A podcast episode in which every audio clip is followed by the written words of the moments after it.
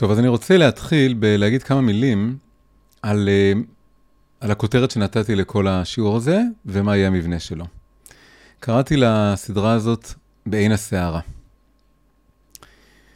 אמ, הדימוי הזה בעין הסערה, כמובן הוא מתאר מצב שיש אה, סערה כמו הוריקן או סופת טייפון, שהיא כמו מערבולת, ולמרבה העניין, בלב של המערבולת, בנקודה הכי מרכזית, הכי פנימית שלה, אה, אין סערה. בעין הסערה, בעין, אין סערה באלף.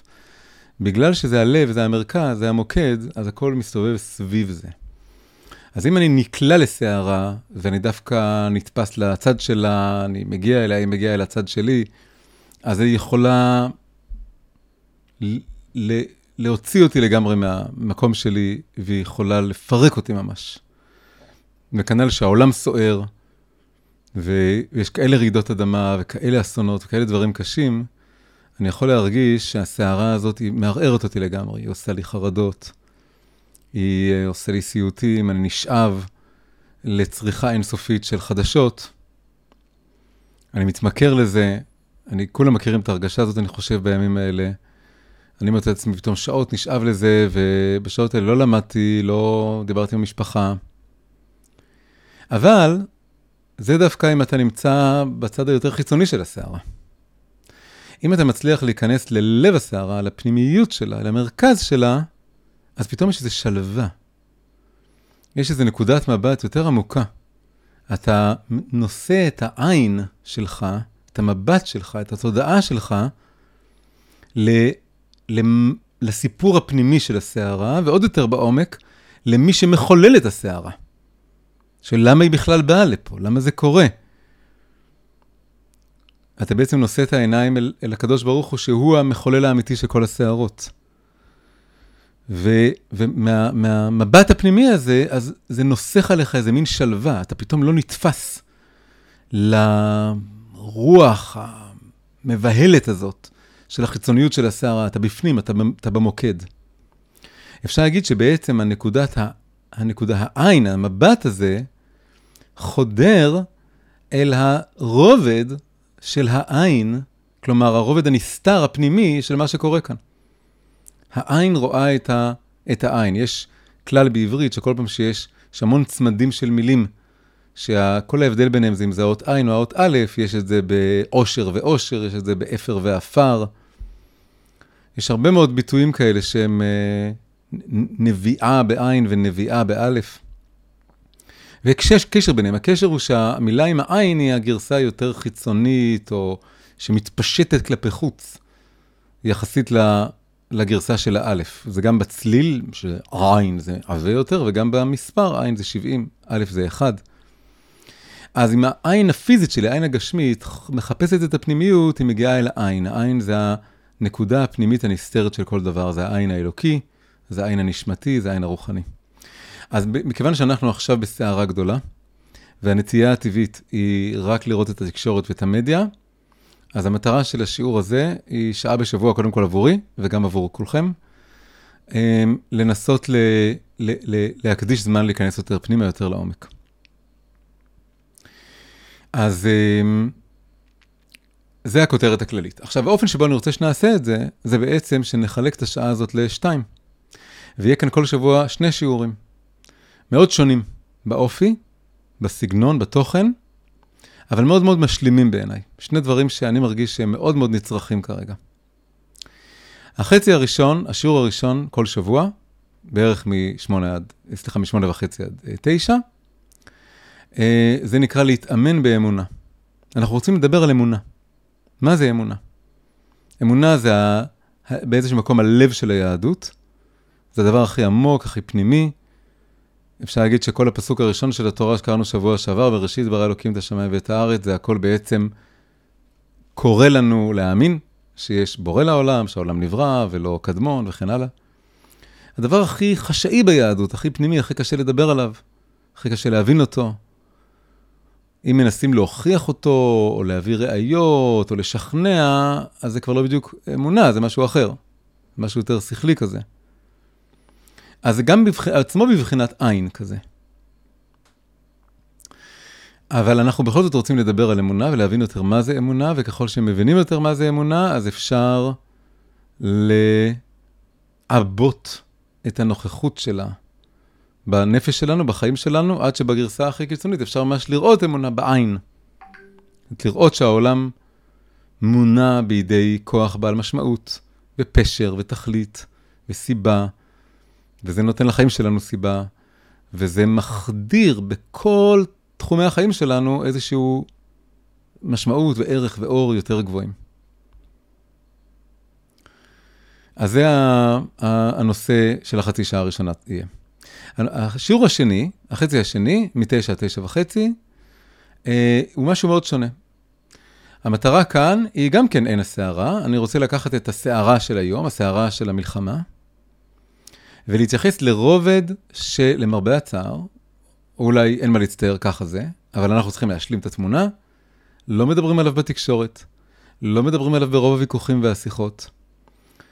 אה, התקשורת מדברת על הסכסוך הישראלי-פלסטיני, מדברים על, אה, על הצבאות, על הטרור, על, אה, על המהלכים הצבאיים, על סיכויים וסיכונים, מדברים על השנאה, מדברים כל מיני דברים. אבל מה שלא מדברים עליו כמעט בכלל זה השורשים הדתיים של הסכסוך והמלחמה, הרובד הדתי, הרובד הרוחני העמוק, האמונות, הדתות, שנמצאות כאן בבסיס. המחבלים שנכנסו לפני יותר משבוע קצת, ועשו את כל הדברים הנראים שהם עשו, הם שוב ושוב חזרו על המילים, אללהו אכבר. הם עשו את זה בשם אלוקים, בהנחה שזה אותו אלוקים. ו, וזה אומר שיש כאן רובד, אה, רובד דתי עמוק, וצריך להבין אותו. וכדי להבין אותו צריך לחזור אחורה, אחורה ופנימה, פנימה, אל התנ"ך, אל ההיסטוריה.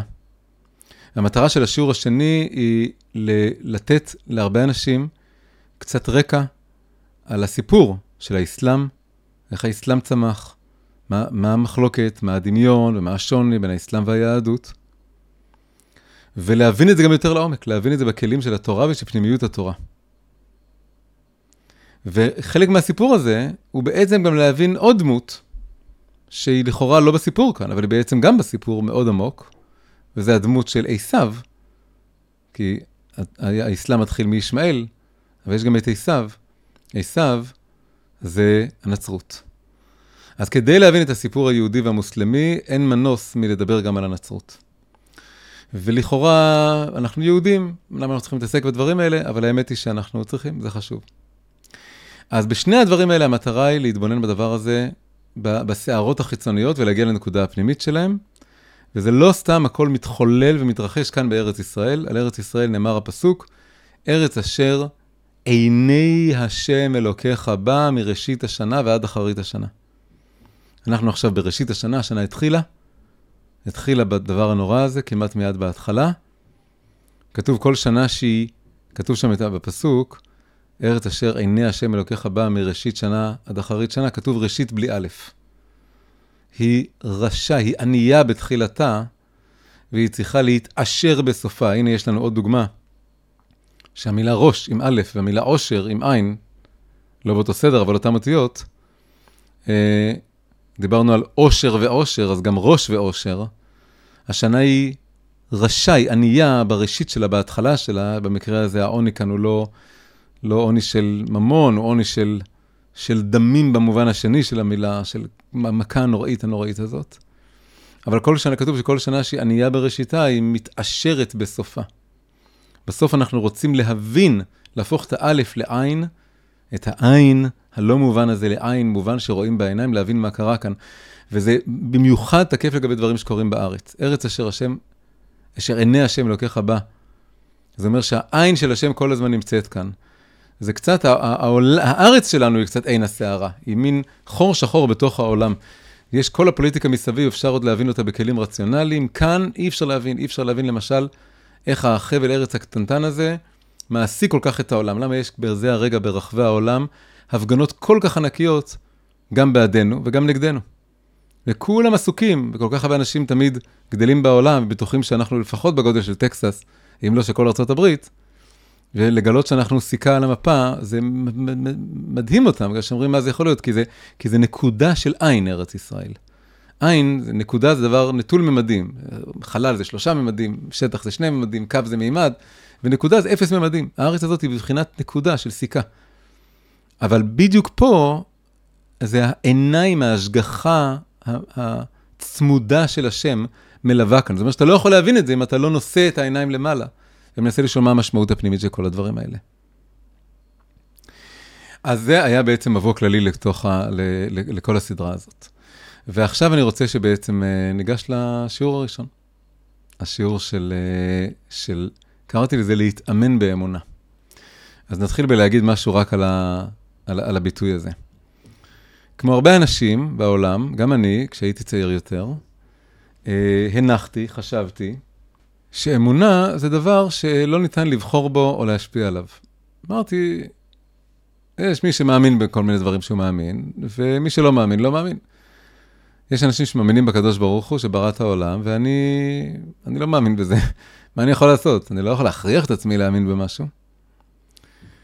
עד ששמתי לב לדבר הפשוט, שהשורש הזה של אה, להאמין, א', מ', נ', אמן, הוא גם השורש של להתאמן.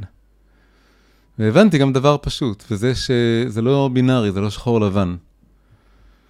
יש uh, סוג של אמונה שאתה יכולה להתחיל מאוד מאוד קטנה, אפילו מין תרגיל אינטלקטואלי, ואז אם אתה מתאמן בה, זה הולך ומתעבה בתוך, ה... בתוך הנפש. זה גם דבר שהוא בבחינת עין, הוא איננו, אין לי אמונה, נהיה בגרסה הכי קיצונית דבר שאני ממש רואה אותו בעין. אני יכול להאמין ש... ש... שהאמונה היא נהיית דבר מוחשי ונוכח, וזה דורש אימון. אני צריך להתאמן בלהאמין. אז מה שאני רוצה שנעשה בשיעור הזה זה ל... ל... ל... להעמיק בנושא הזה שנקרא, שנקרא אמונה. אז אה, אנחנו מתחילים ב... בשורה הראשונה, במשפט הראשון, של החיבור של הרמב"ם, היד החזקה. הרמב"ם כתב את היד החזקה בגלל שהוא אה, אה, ידע שאנשים, אה, קשה להם מאוד ללמוד את כל הגמרא. הגמרא היא מלאה דיונים ופלפולים ופולמוסים, והיא לא מגיעה למסקנות אה, הלכתיות ברורות. אז הוא בעצם היה הראשון לעשות אה, אה, צעד מאוד גדול, ולנסות לעשות אה, קודיפיקציה קוראים לזה, כאילו איזשהו סידור מסודר של כל המסקנות המעשיות של כל הגמרא. כמובן הוא לא היה האחרון, אבל הוא נהיה אחד מעמודי התווך של השולחן ערוך, שהוא כן הבסיס בכל זאת לחיים יהודיים. והמשפט הראשון של הספר הזה, המשנה תורה, או היד החזקה, הוא יסוד היסודות ועמוד החוכמות, שזה ראשי תיבות שם הוויה, שם של ארבע אותיות, לידע שיש שם מצוי ראשון. המצווה הראשונה היא לדעת שיש שם, יש שם, זה כמו באנגלית there is, זאת אומרת שקיים בעולם. מצוי ראשון, מצוי ראשון זה מציאות שהיא קודמת לעולם הזה. וזו המצווה הראשונה. איפה היא מסתתרת בתורה? היא מסתתרת בתורה בתוך הדיבר הראשון שלנו, הדיבר שהוא לא ציווי, גלוי, מפורש, הוא ציווי מובלע, הוא ציווי רפוי, אפשר להגיד. אנוכי השם אלוקיך אשר הוצאתיך מארץ מצרים מבית עבדים. אגב, אצל הנוצרים, זה קצת הנושא של השיעור השני, אבל אצל הנוצרים, אה, זה לא דיבר, זה לא אחד מהדיברות. הם מתחילים את זה, מלא יהיה לך אלוקים אחרים על פניי, ואז הם סופרים אחרת. יש כמה שיטות. אבל אצלנו זה הדיבר הראשון, נכון, בכל בית כנסת כתוב את המילה אנוכי. אז הוא אומר, יש כאן ציווי מובלע, בזה שאומרים, אנוכי השם אלוקיך, אז, אז בעצם מבקשים ממך להאמין בהשם. אז זה המצווה הראשונה אצל הרמב"ם. עכשיו, לרמב"ם יש עוד ספר שנקרא ספר המצוות.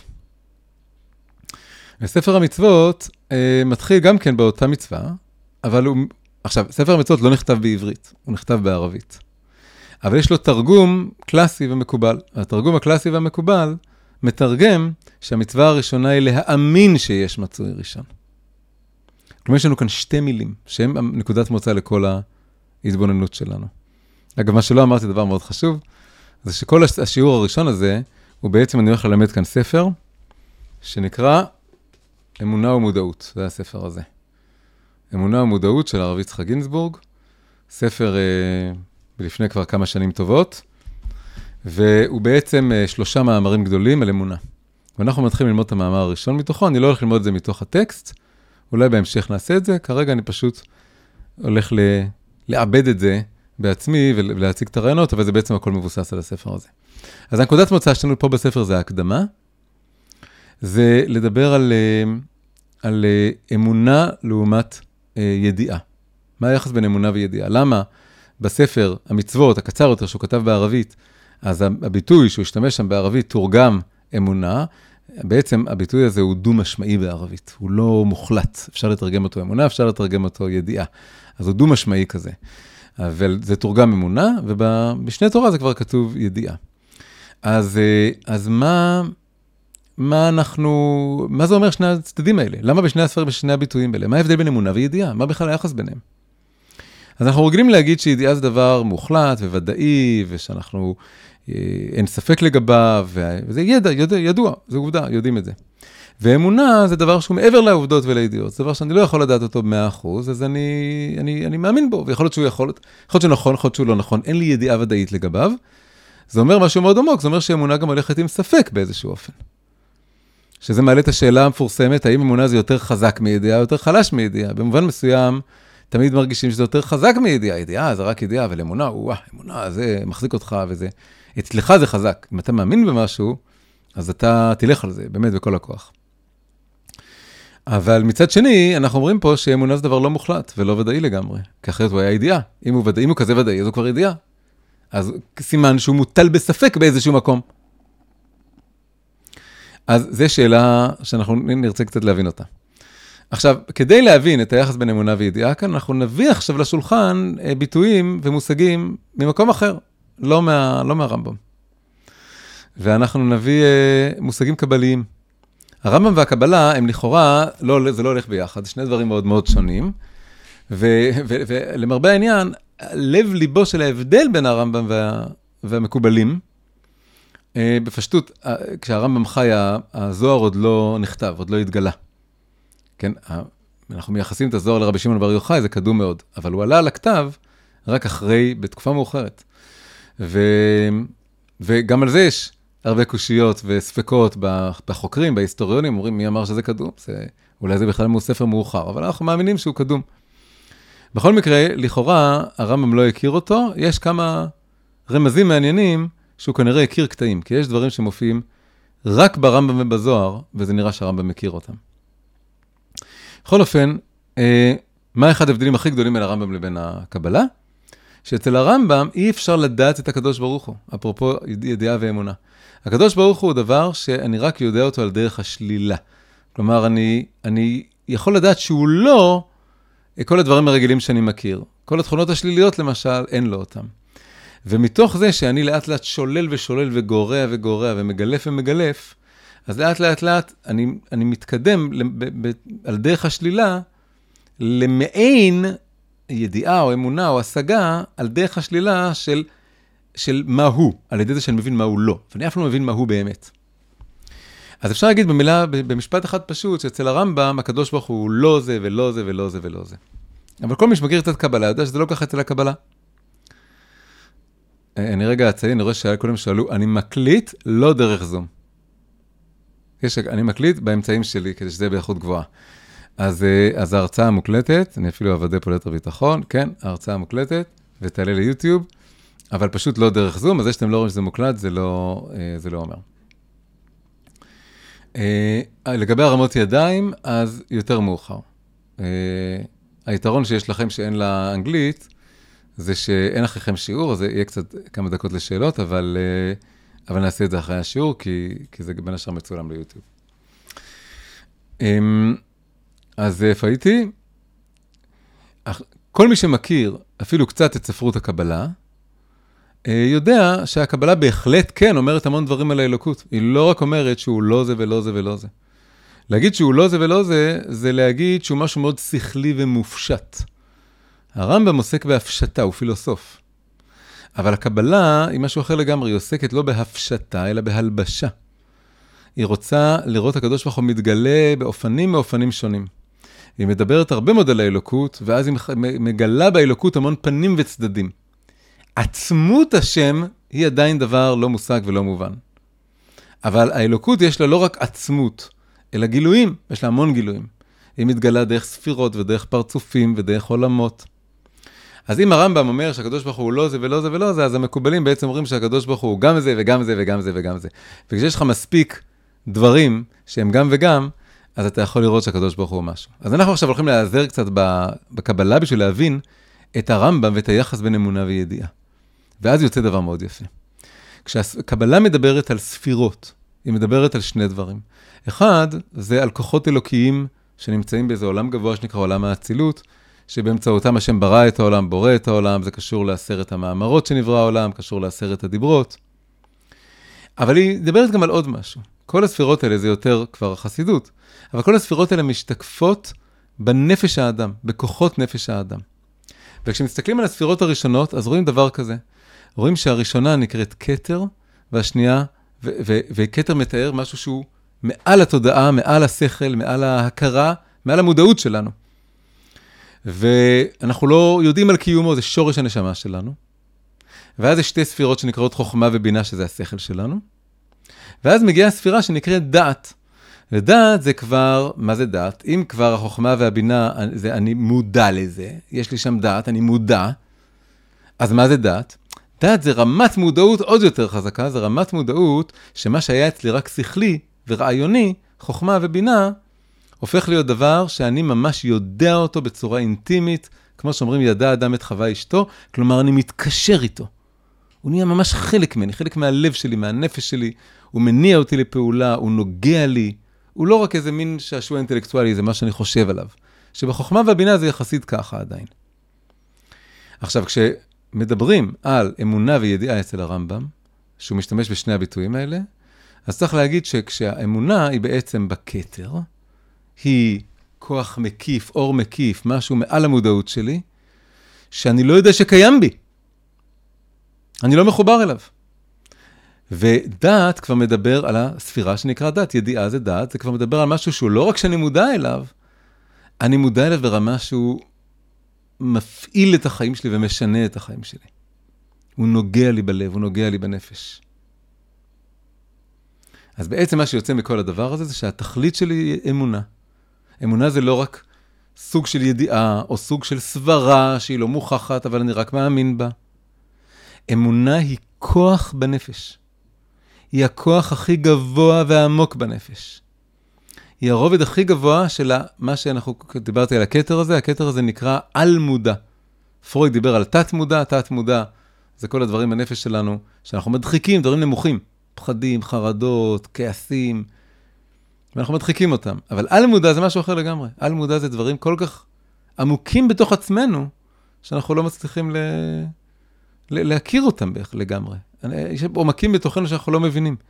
אז הת... הרעיון שמסתתר כאן, הוא שאמונה זה דבר שקיים בתוך כל אחד מאיתנו. והוא באיזשהו מקום הגרעין של הקיום שלנו. אבל אנחנו לא מודעים אליו. הוא נקרא אור מקיף. הוא שורה, שוכן, מעל התודעה שלנו, מעל ההכרה שלנו. והמטרה שלנו, והמטרה של כל המצוות וכל עבודת השם, לכן הרמב"ם פותח עם זה, היא להוריד את זה מכוח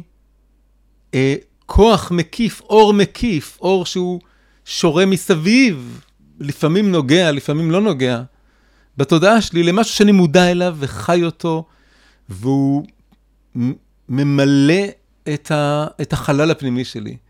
והוא, וכל התודעה שלי, השכל והרגש שלי והמעשים שלי, ספוגים בו. זה באמת אמונה. זה לא רק הדבר המצחיק הזה, יש אחד שמאמין ולא מאמין. וזה לא איזה מין, עוד איזה מין שורה כזה בתודעה, שאני חותם על איזה משהו שאני מאמין בו או לא מאמין בו. וזה גם לא רק חיים בפועל של אמונה, אם כי זה ודאי הרבה יותר עמוק וגבוה להגיד את זה. שאיך אני יודע מישהו מאמין במשהו, אם הוא נותן בו אמון, אם הוא הולך עליו, אם הוא מסור אליו. זה משהו מעשי, זה לא רק מין אה, משהו תיאורטי. הוא, זה, זה לתת אמון בפועל על מישהו, זה להישען עליו, זה ללכת בעקבותיו. אבל גם זה לא נוגע בעומק העניין. עומק העניין כאן זה שאמונה זה כוח שקיים בתוך כל אחד מאיתנו כפוטנציאל לא ממומש, פוטנציאל של התקשרות עם הקדוש ברוך הוא. דיברנו שהשורש הזה, א' מ' זה גם אמונה, וזה גם להתאמן, אימון, זה גם המילה אמנה, אמנה זה ברית. הנקודה של האמונה זה נקודה של חיבור בין הנשמה לבין הקדוש ברוך הוא.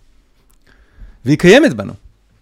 אבל אני צריך לעבור איזה תהליך שנקרא חוכמה ובינה ודעת, שחוכמה זה חיבור לאיזה מקור חוכמה גדול, שביהדות זה בעצם התורה, ואז אני צריך להתחיל להבין אותו וללמוד אותו, שזה בינה, וגם זה לא מספיק. אחרי שאני נחשף אליו ואני לומד אותו, אני חייב שהוא יחלחל ויחדור עד לרמה שאני מרגיש שהתקשרתי איתו, התחתנתי איתו, התייחדתי איתו באיזה מין אינטימיות, והוא כל כך נוגע בי שהוא חדור בי, והוא מאיר אותי, הוא ממלא אותי. אפשר להגיד שגם עצם הביטוי הזה, יסוד היסודות ועמוד החוכמות, זה בא לתאר את הדבר הזה, שיסוד היסודות זה כשזה עוד יסוד גנוז באדמה, ועמוד החוכמות זה שזה הופך מיסוד באדמה לעמוד גלוי. שעומד ומתייצב ומחזיק את התקרה, מחזיק את החיים שלי. וזה בדיוק המעבר הזה. וגם רואים את זה, אם נסלח רגע לסוף של המשנה תורה של הרמב"ם, הוא התחיל ביסוד הסודות ועמוד החוכמות לידע שיש שם מצוי ראשון. זה המשפט הראשון. מה המשפט האחרון של המשנה תורה? הוא מתאר את אחרית הימים מימות המשיח, ואז הוא מביא את הפסוק, שהוא מתאר את, את השיא אחרית הימים, כי מלאה הארץ דעה את השם כמים לים מכסים. מתחבר לפרשת שבוע נוח, שמדברת על המבול. והמבול הוא, הוא דבר שלילי, שמטביע את העולם, הורג את העולם. אבל התודעה העתידית הזאת היא מין מבול חיובי רוחני, שבו לא נשארת קרקע יבשה, כולם ספוגים או מחוברים לתודעה הזאת שמחוברת להשם, דעה את השם, כמים לים מכסים. אז באיזשהו מקום, כל הספר שלו, שזה כל המצוות, שזה כל התורה, בא לקחת את מה שהוא אמר בספר הראשון, שהוא כתב את זה בערבית, שבערבית זה עוד משהו שהוא לא כזה תובע ממני ודורש ממני התייחסות לתורה עצמה, כי הוא בא אליי באיזה שפה מדוברת כזאת. אז הוא, זה אמונה, בערבית זה אמונה, או מילה דו-משמעית כזאת. כן, המילה בערבית, אמרנו, ידעו, יכולה להיות כאן וכאן. ואז, אחרי שהוא כותב את הספר המצוות, שהוא רק בא להיות מין משהו מרחף כזה למעלה, כשהוא כותב את המשנה תורה, שזה להוריד את זה למטה, אז זה נהיה, הופך מאמונה לידיעה, והידיעה הזאת חדורה עד לפסוק האחרון, לידע את השם. מלא הארץ דעה את השם. עכשיו, מה קורה כשהאמונה לא חודרת עד הדעת? את כל מה שאני רוצה לעשות בשיעורים כאן, ולכן הספר הזה שלומדים הוא נקרא אמונה ומודעות, שהוא בעצם מדבר איך לקחת את האמונה עד שהיא נהיית חלק מהמודעות שלנו, מהתודעה שלנו. אולי זו המילה יותר מתאימה אם זה תודעה מאשר מודעות. זה לא רק להיות מודע לזה, זה, זה שזה ימלא לי את התודעה. מה קורה כשלא עושים את זה? מה קורה כשבאיזשהו מקום משאירים את האמונה להיות איזה משהו שקיים ברקע? וככה נמצא, אני, אני מאמין, זה נמצא אצלי ברקע. נוצר חלל, נוצר פער בין, ה... בין האמונה ככוח פוטנציאל בנפש אור מקיף, לבין התודעה שלי, המודעות שלי. נוצר חור, נוצר בור. כשהאחים זרקו את יוסף לבור, אז התורה אומרת, והבור ריק, אין בו מים. וחז"ל אומרים, אם כתוב הבור ריק, למה להגיד שאין בו מים? התורה היא חוסכת במילים, היא לא אומרת שום דבר מיותר. למה צריך להגיד שאין בו מים? מזה שכתוב שהוא ריק, אני מבין שאין בו מים. אז חז"ל אומרים משהו מאוד עדין ומאוד עמוק. הם אומרים, מזה שכתוב אין בו מים, אתה צריך ללמוד מזה שזה דרך עדינה לרמוז לך שהיה שם כן משהו אחר שלילי. כאילו ההפך ממים, מים דבר נותן לך חיים. הבור ריק זה ריק, אבל אם אני מדגיש את זה, מוסיף שאין מים, אז בעצם התורה מנסה להגיד בלי להגיד, שיש שם משהו אחר, וחז"ל אומרים, היו שם נחשים ועקרבים. וזה משל וחסידות לנפש. מים זה תורה, מים זה מודעות אלוקית, מים זה אמונה. מים זה הכוח שבאמצעותו האמונה מחלחלת מאיזה פוטנציאל לא מושג, לא מובן, שאני אפילו לא מאמין שיש לי אותו. זאת אומרת שהאמונה היא מקיף, אני לא מאמין שקיימת בי אמונה. אני אומר, אני לא מאמין וזהו, כאילו, אני, אני לא שם. אני ספקן, אני מדען, אני רואה כל מיני דברים, אני חווה, אני מנסה לנתח, להבין, אני חושב, אני שואל. אבל הטענה היומרנית שיש פה, זה שהאמונה קיימת בתוך כל אחד, אבל ככוח מקיף. ו, ועכשיו אני צריך להוריד אותה, אבל עוד פעם, כשאני לא עושה את זה, זה שבור. אבל כשה, אבל אם הבור הזה לא מלא במים, אני לא מחדיר כמעין מים, נותן לאמונה הזאת לחלחל לתוך התודעה, אז כמו שכתוב, במדענים אוהבים להגיד, שהטבע לא סובל ואקום, הטבע תמיד, אין כזה דבר ואקום, תמיד הוא יתמלא במשהו, אז גם הנפש לא סובלת ואקום. ואם האמונה לא יורדת וממלאת את הבור, אם הבור אין בו מים, אז הוא יהיה מלא בדברים אחרים. הוא בעצם יהיה מלא באמונות אחרות. להגיד שהנפש או המוח לא סובל ואקום, זה להגיד שכל אחד מאמין במשהו. תמיד יש איזושהי מערכת אמונות. גם הספקן הכי גדול, שכאילו לא מקבל שום, שום דבר, אז זה לא נכון. קודם כל הוא מאמין בספק, אז הוא בחר בספק כ- כ- ככוח המוביל של חייו. וזה מוטל בספק, למה דווקא הספק צריך להיות הכוח המניע של החיים שלנו. אבל הוא לא מטיל ספק בספק, הוא החליט שהספק זה הדבר הכי טוב שיש לו, אז הוא מאמין בזה. ודבר שני, בכל רגע נתון שהוא שוקל משהו, הוא קצת מאמין בו. הוא, זה ממלא אותו. נחשים ועקרבים זה כל מיני אמונות שהן לא באמת מחברות אותנו לשורש האמיתי. מה זה השורש האמיתי? מי שבכלל ברא את העולם. ומה אני בכלל עושה פה? ולמה זה הכל נועד? ומי עושה את הסערה הזאת? ומי עושה את המלחמה? ומה המשמעות העמוקה שלה? אז המסע שנרצה לעשות כאן בשיעורים האלה, הוא לקחת בעצם את האמונה ולהפוך אותה מדבר מקיף, מופשט, כללי, שאי אפשר לדבר עליו, ולהפוך אותו לסוג של ידיעה. למה אני מתכוון סוג של ידיעה?